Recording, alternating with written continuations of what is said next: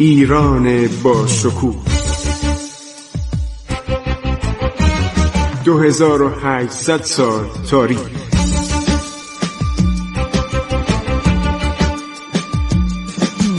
عبور از تاریخ.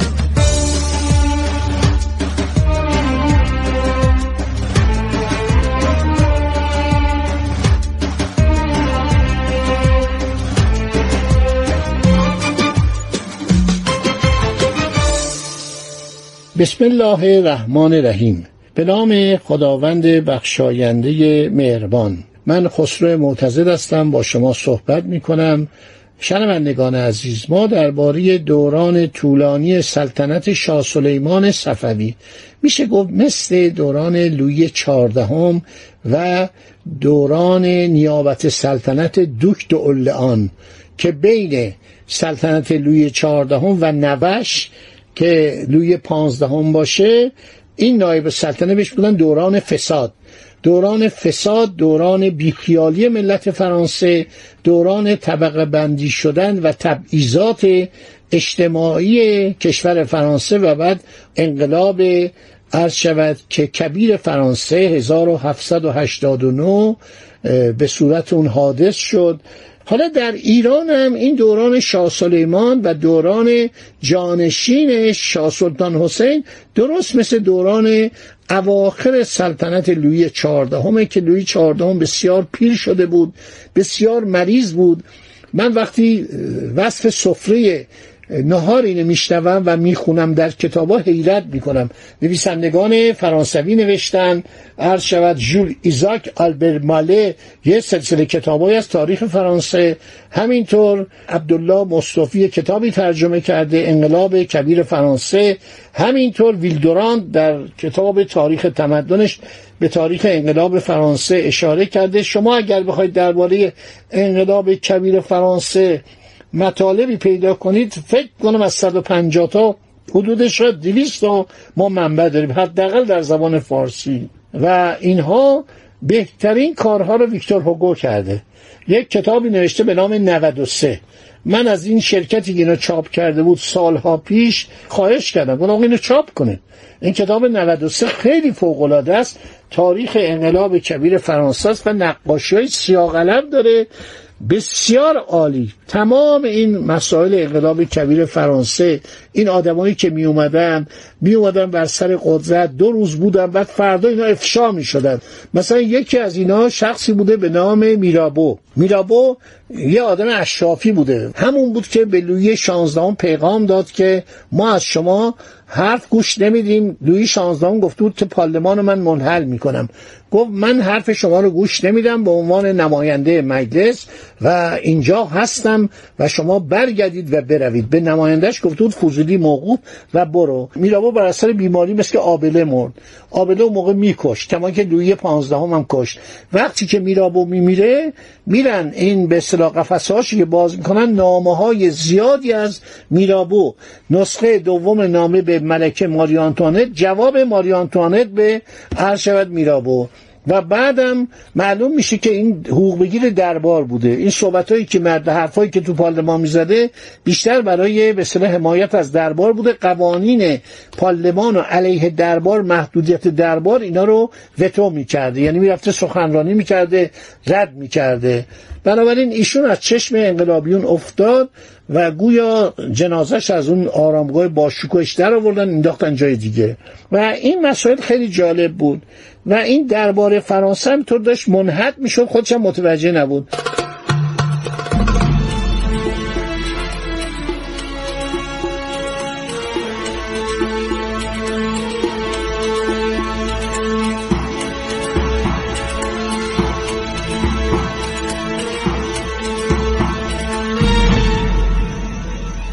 شما وقتی ماجرا پیشروی محمود قلیجایی رو محمود هوتکی رو. یک رئیس قبیله بوده در قنده ها و پدرش هم میرویس بوده. دولت ایران با اینا بدرفتاری می یعنی یه حاکم گرجی فرستاده بود گرگین خان. که ایشون رفته بود اونجا اینا رو اذیت می‌کرد. یعنی زیاد دخالت تو کارشون می‌کرد. هر بادگساری می‌کرد. چون اون موقع گرجا به خاطر وفاداری که به ایران نشان داده بودن رئیس شهربانی یعنی شهنه اصفهان داروغی اصفهان از گرجیان انتخاب می‌شد. فرماندهان ارتش از گرجیا بودن. ملکه ایران اغلب از زنان چرکس بود یا گرجی بود. بنابراین این گرجین خان رفت اونا رو تحریک کرد اذیتشون کرد. اونا این نامه نوشتن گفتن آقای گرجیا ما رو اذیت می‌کنن و به ما فشار میارن گوش نداد دربار. یعنی دربار اینقدر خوابالود بود گوش نمی‌داد. این خوابالودگی از زمان شاه سلیمان شروع شد. اینه که من روی شاه سلیمان اینقدر تاکید می‌کنم برای اینکه فساد صفویه شما فکر کنید کشوری که شاه عباس رسونده بود به حدود دریای سیاه کشوری که شاه عباس از اوضاع کریمه خبر داشت کشوری که تمام داغستان تمام قفقاز تمام آبخازیا تمام اوستی مال ایران بود کشوری که بحرین رو به دست شود بیگانگان افتاد بود برگردونده بود کشوری که عثمانی از دستش خواب نداشتن این کشور چنان فاسد میشه که نیروی دریایی رو منحل می‌کنن. توپخانه رو منحل می‌کنن میگه آقا ما که با کسی جنگ نداریم. همینا رو سانسون میگه. منتها تا دلتون بخواد زیافت های عالی شامونه ها عالی میگه تمام اسبایی که جلوی دربار ایستاده بودن زینبرگ اینها زین افزار اینها طلا بود. و اصلا این حتی به گردن اینا مروارید انداخته بودن. گردنبند مروارید انداخته بودن. تمام این جلو عرض شود که زین افزار اینها از طلای ناب بود. و چه کارایی می‌کردن؟ می‌گفت انقدر اینا استراحت همش در حال خواب بودن در حال مستی بودن. یعنی یک بهانه ای پیدا می‌کردن برای استراحت جنگ هم نمی‌کردن همسایگان ایران هم از ایران میترسیدن. در صدد جنگ با ایرانیا بر نمی اومدن. کاری به ایرانیا نداشتن. شاه عباس اومده بود اصل سازی رو در ایران عمومی کرده بود. یعنی اینا تفنگ حسن موسا می ساختن شما تاریخ افاقنه رو بخونید وقتی اومدن ایران رو گرفت. محمود هوتکی که اونم ایرانی بود. بینید که اینا؟ بنده ها رو این حرات و تمام اینا مال ایران بود. وقتی کودتا می‌کنه و به انقلاب می‌کنه خارجی در کتابایی که می‌نویسن مثل کروسینسکی. کروسینسکی کشیش لهستانی. می‌نویسه انقلابات داخلی ایران. نگاهی به انقلابات داخلی ایران. گلانس این می نویسه سایرین می نویسن تمام اینایی که در اصفهان بودن کتاب که می نوشتن یا در قسطنطنیه استانبول بودن نوشتن نگاهی به انقلابات اخیر ایران. انقلابات اخیر نه نوشته که نگاهی به قشون کشی محمود افغان به اصفهان. شورش بوده عصبانی بودن. این کتاب رستم التواریخ که بعضی از آدم میگن این جلیه جلی نیستش. میگن این کتاب رو در قرن 19 جل کردن. این کتاب بسیار دقیقه. حتی نرخ اجناس رو در زمان کریم خان نوشته. نرخ اجناس رو در زمان نادرشاه نوشته. در زمان صفویه نوشته. طبقات مختلف مردم رو معرفی کرده. بسیار کتاب یک کتاب واقعا فوقده علوم اجتماعیه. و من هیچ گونه نکته ای ندیدم که این کتاب جعلی باشه. بعضیا مده. یعنی میگن آقا نخیر جعلی و اینو بعدا ساختن نوشتن. بعضی میگن هیتلر زنده است. که تو این تلویزیون های خارجی میگن مزخرفاتی میگن محملات و ترهات. هیتلر وقتی کشته شد من اینو چون پریشب دیدم. دیدم یک فیلم جلد کردن که هیتلر فرار کرده از برلین رفته آرژانتین. با هواپیما یا با زیر دریایی در اونجا تا 1984 زنده بودم اینو مزخرفاته در دادگاه نورنبرگ همه رو آوردن محاکمه کردن. تمام گماشتگان هیتلر حتی رانندش گنشه اون اومد. کسانی که اونجا بودن آقا همه ثابت شد. هیتلر خودشو کشت. اینا رو زیاد باور نباید کرد. بعدم نمی‌شد. در هر کیلومتر یک توپخانه دولت شوروی بود ارتش شوروی بود. تمام برلین رو بمباران کردن. هزاران نفر کشته شدن و هیچ کس نتونست از برلین هر شود پرواز کنه. یک خانومی بود نام هانا رایچ. این خلبان برجسته آلمان بود تو المپیاد شرکت می‌کرد. این اومد به هیتلر پیشنهاد کرد. قربان اجازه می‌دید من تو خیابان کرفشتن دام من این خیابان رو دیدم. معروف ترین خیابان برلنه گفت من اینجا فرود بیام با این هواپیما و شما رو فرار بدم. گفت ابدا.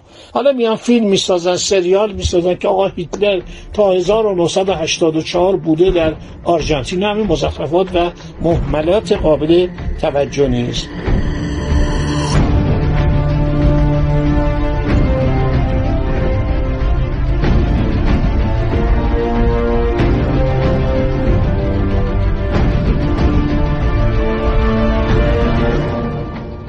در مورد صفویه شاه سلیمان ما خوشبختانه شاهدای زیادی داریم. انگلبرت کمفر در اونجا بوده ژان باپتیست تاورنیه بوده اینا شاه رو دیدن رفتن تو مهمانی شرکت کردن. شاردن بوده شاردن مثل ده سال در اصفهان بوده. و چقدر نقاش بودن. کورنلیوس رنگ یک نقاش برجسته بوده هلندی کورنلیوس اگر اشتباه نکنم ایشون هم تابلوهای خیلی قشنگ اصلا از روی صورت شاه سلطان حسین نقاشی می‌کرده. ارشد بروکبان بوده خیلی آدم ها بودن. داریوس آدم بوده زمان شاه اومده به ایران کشیش دکتر بوده یک نویسنده فوقالعاده بوده. بنابراین اینها رو ما از روی دوره شاه سلیمان می‌تونیم علت سقوط رو بفهمیم. خدا نگهدار شما تا برنامه بعدی. عبور از تاریخ.